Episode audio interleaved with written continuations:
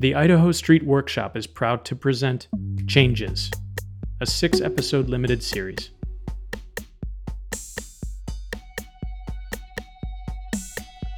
Episode 3 Sex, Drugs, Rock the Devil. Please remember, most of what is heard is fiction. The historical facts were gathered from the internet, books I have in my garage, or things I remember. So please don't quote this podcast as a source. Dear listener, have you ever thought about how your job has changed your sense of self, your physical manifestation of self?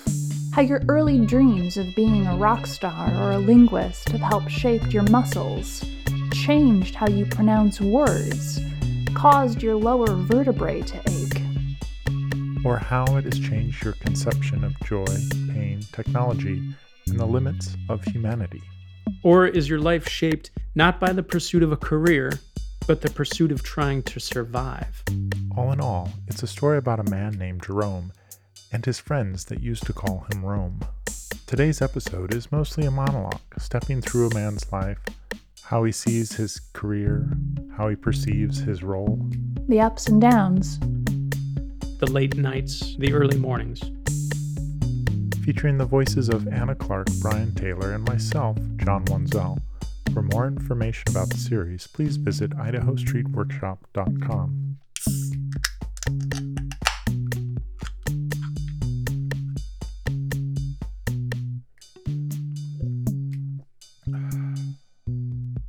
I I remember reading once that Abraham Lincoln always he always thought he would move back to Illinois to a house or or rather a homestead where he could sit by the fire, read all the books he wanted and write all the letters that he didn't have time to write.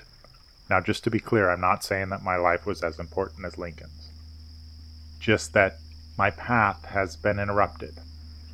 The course that I saw for my life when I was younger, I I'm nowhere near it now. So today, I will tell you all I can about my jobs, about the work I've done, and how it started, or at least how I remember it starting.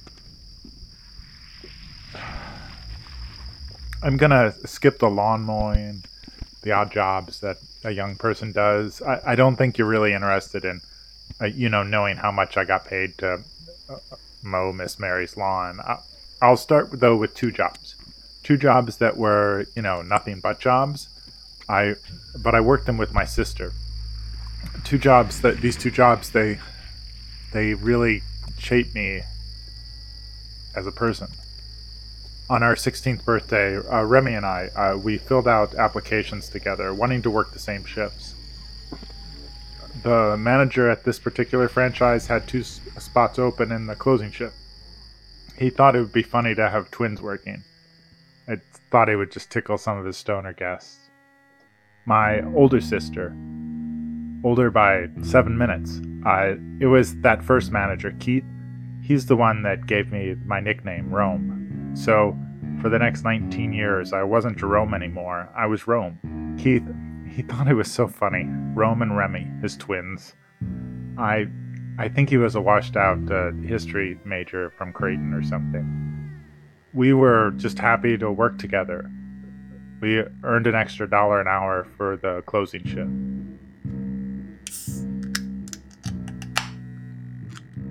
So, in the prior episodes, I always talked about Remy as my sister, not my twin. Sorry. I didn't mean to confuse you. While while we were born seven minutes apart, we never really called each other twins. It seemed to us that fraternal twins were more like siblings, not not twins. Uh, this was really set in stone in '97 when I started sleeping on a couch. This was in Chicago and Hyde Park.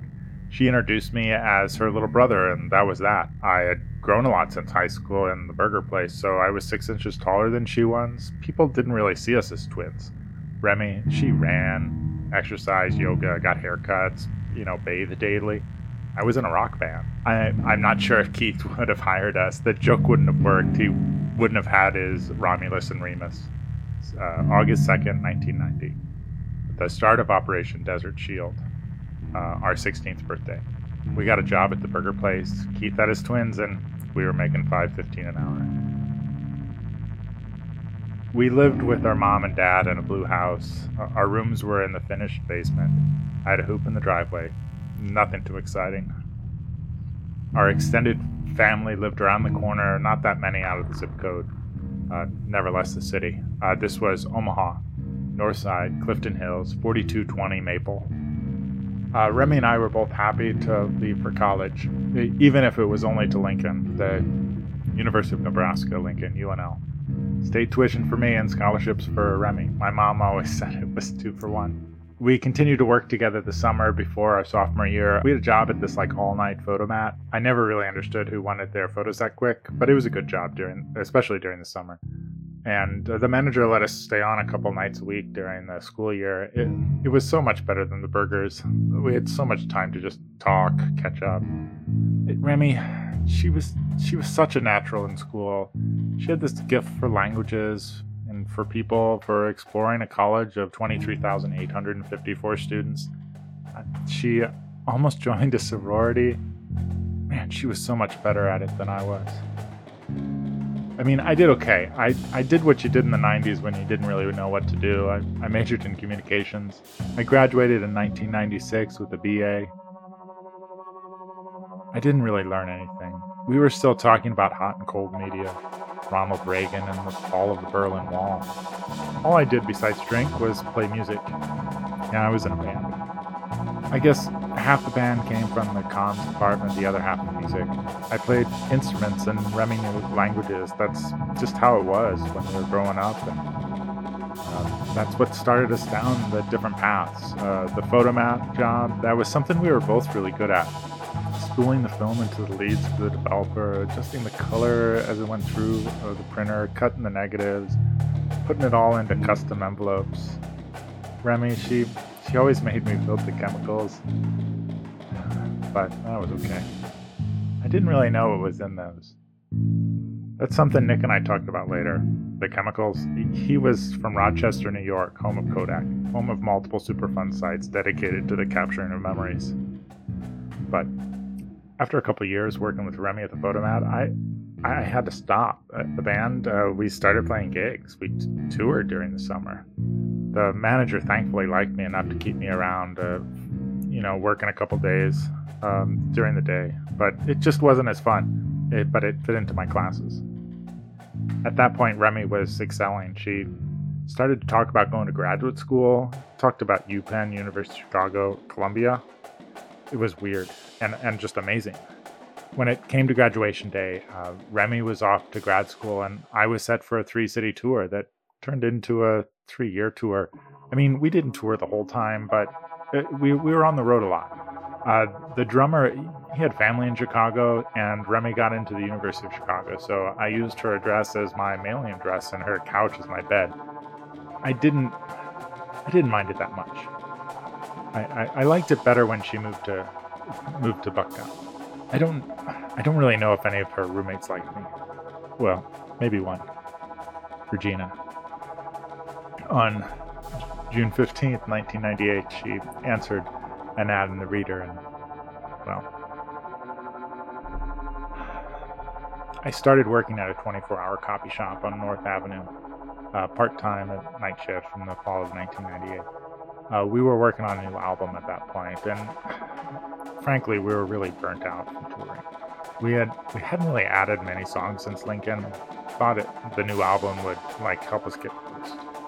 So I, I had time for a job, uh, and Remy wanted me to start paying anyway, e- even though Regina and I were dating, or, or maybe it was because of that. I, I don't know.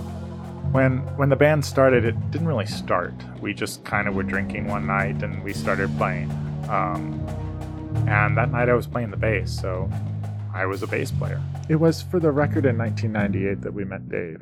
Uh, he was cool. He joined the band, which was great because I didn't really want to be a bass player. It never really fit me very well. So I was happy to stop for the album and the tours afterwards, I moved over to keyboards that was also kind of morphed into playing CD players that were hooked up to guitar pedals that eventually involved a computer and just a couple other stuff. It was, it was such a bitch to haul around. Both of our albums were self released. and we toured a lot. And we toured with some big acts. Um, we were always the opening act, though, or frankly, openers for the opening act. We were we were fill-ins on larger tours, last-minute additions. We were the band that people liked, but not really enough to, you know, like. Uh, to be truthful, our albums came out on cassette tape. This was before the recent resurgence of tape. I guess, I mean, they're cool now, right?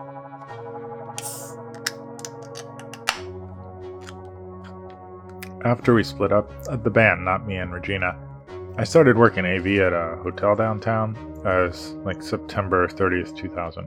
It started as a series of pickup jobs on the weekend and loading and unloading, just easy stuff. Then it like turned into a real job. Mostly at nights, long hours. I didn't really understand what the conventions were for, but everyone liked me enough, and I didn't hate it. It gave me flexibility. I was still playing a noisy, unorganized form of music. Since most of my weekends were babysitting equipment, I would play in an occasional Monday night at Lava, or Wednesday at Dead Tech, or Tuesday at another gallery bar, and not many gigs, just enough to pretend that I was still living the dream. They were solo art music shows, not not at all rock shows. They were for like 10 or 20 people, and the payment was usually like a pitcher of PBR or a couple cans of old styles. I tried DJing a couple times, but I never really liked that. Standing a bit above the dance floor at Club Foot or in the corner at Danny's just wasn't the same. Our band, um, we played most of the places around town Lounge Ax, Fireside Bowl, Prodigal Son, that place in the back of that taco shop on, on Milwaukee. Anyway, the bigger places too Empty Bottle, Schuba's, Double Door, Hideout. We never played Metro. I think it's closed now. I mean, out of business. Can't imagine any of those places are going to be the same after COVID. Nick and I met at Metro. It was February 13th, 2003. I had bought Regina tickets to the Donnas. Nick and I, we talked about how photography made all of Rochester, New York a toxic area, a Superfund site. I got Nick a couple of gigs in 03. Not, not much. Just 11 $12 moving stuff around jobs. I was writing quotes, managing the department, and I needed help, and he was around. Our band? I guess we were post punk metal math rock. You know, post uh, Talking Heads, Debbie Harry punk, not Ramones or Black Flag. Metal as in Black Sabbath, not Anthrax. Math rock as in Emerson Lake and Palmer, not King Crimson. Not mathcore. It just sounded like a bad joke. I thought if we would have ever hit it big, we would have had a US Maple type success. Like podcasts and most of the music industry today, we made most of our money on the road through t shirts, hats, bumper stickers, stuff like that. The guitar player and I figured it out. He made t shirts with Aleister Crowley quotes on them. A lot of people really liked him. The margins were really good on him, too. We broke even on most tours, maybe even pocketing a couple hundred dollars. Our longest tour was to Europe, to Spain, England, Wales, Ireland, Germany, then back to England then a stop in Iceland on the way back. Jimmy, he had a friend in Spain who hooked us up with tapes and t shirts for the tour. Uh, they were really horrible quality, but they sold just the same. Surprisingly, this led me to be a programmer. I was in this user group in 04 or 05, mostly lurking, when I saw this post from this guy Sven. I, I had made him, I, I had met him in Spain or maybe Iceland. Anyway, he was working on this project where he needed a control program for this and that, and he actually mentioned our band and the crazy setup I had. I had to spend hours like running cables, but so I wrote this little program that could run everything from a command line, and all of it just with like simple voltage control. It was just a like a, simple tool to solve a problem. But Sven was posting about it and wondering if anyone had seen the band and, and if anyone knew the code. So, long story short, I became a programmer stoplights, controlling the stop go stop, you know, yield, that whole thing. Sven thought the code could help control traffic. After he left the scene, he went to grad school and was looking for a way to program and control stoplights. This was in Barcelona and half of Scandinavia. Uh, Sven would to it was to move away from the car hegemony, to create to create a new world where the city block would come alive and people and progressive ideas. Um, he would call it his uh, I could never pronounce it. It turned out that my little program was useful, so I became a consultant. This meant that my workday would change. At first, I did all the work at the same time as the hotel work, but it was paying good, and Sven thought it would be easier if I was working the same hours as his crew in Europe. We ended up using Skype a lot. Sven knew a couple of the guys that worked there. Skype was still really beta in 2004, but it worked well enough for me to stay in Chicago, which was great. So this meant that my typical workday had to mirror a a workday in Spain. I went back to the night shift. So that meant that most weeknights I would wake up around midnight, listen to Art Bell or watch the end of Conan. Uh, and then I took a shower, drank some coffee, um, worked for 10 to 12 hours. Uh, after work, I, I got some groceries, maybe a early dinner and drink with a friend. I really had to get to sleep by 5 or I was just drunk the next day. Regina and I were living together at this point. We had a place in Logan Square. I used the third bedroom in the front uh, uh, for my office. Being out of time with her probably made the decision, her decision, to move out, to go to New York easier. I knew I threw myself into my work after what happened to Nick and Remy. I scheduled more work for myself at the hotel, filling in for texts at night and, and on weekends when I could have found someone else to do the work. Um, I spent nights in chat rooms and checking user groups looking for more information about Remy. Until I stumbled onto this stoplight thing with Sven. Then that occupied me for hours and hours and hours, uh, relearning code I had forgotten, trying to catch up. Before Regina left, we took a trip to Florida. I thought it was just going to be a trip, to spend time together, to rekindle our relationship. Um, she told me she was moving out when we got back. Eventually, Sven decided to set up an outshoot of the company in Chicago. This was in, I don't know, 2016. I had been working nights for over 10 years. I was the lead in the States, so I still had to do meetings twice a week uh, with the gang in Barcelona. So I worked split shifts, half Chicago time, half Spain time. the best part about that time, I guess we had this office near Grand in Pulaski. I had access to the roof, so at, at nights when I had to be there for meetings or on call for this and that, I would go up onto the roof and look out, look out towards downtown, towards Sears Tower. On a good night, you could see the Big Dipper, Cassiopeia, Orion. True, you couldn't always see Cassiopeia, I remember this one night that Nick and I were hanging out.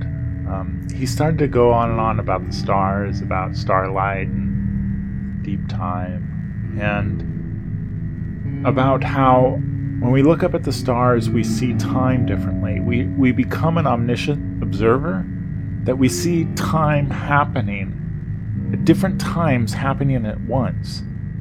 We see many presents at once. We see all time at the same time. It's starlight. This starlight, we see many different worlds, not sequentially, but at the same time. The company was bought out in the third quarter of 2019. I was still a contractor, so I didn't get much of a payout. I had kept the license to my program, but we had phased that out years ago. I found myself unemployed. I found myself an ex rock and roller, now an ex programmer, with nothing to do. So in January 2020, I moved back home to help out my mom. Back to Omaha, North Side, Clifton Hills, 4220 Maple.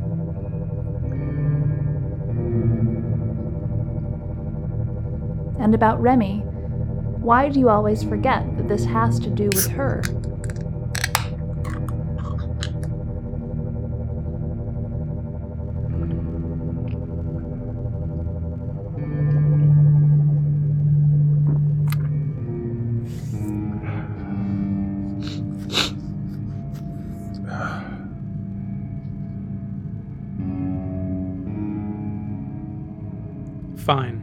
If you aren't going to admit this, that this is actually about Remy, can you at least talk more about something else? Something concrete?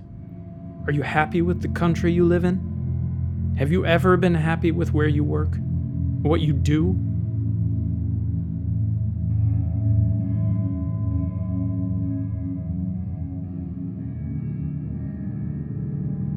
Dear listener, thank you for joining us for this, the third episode of the Idaho Street Workshop.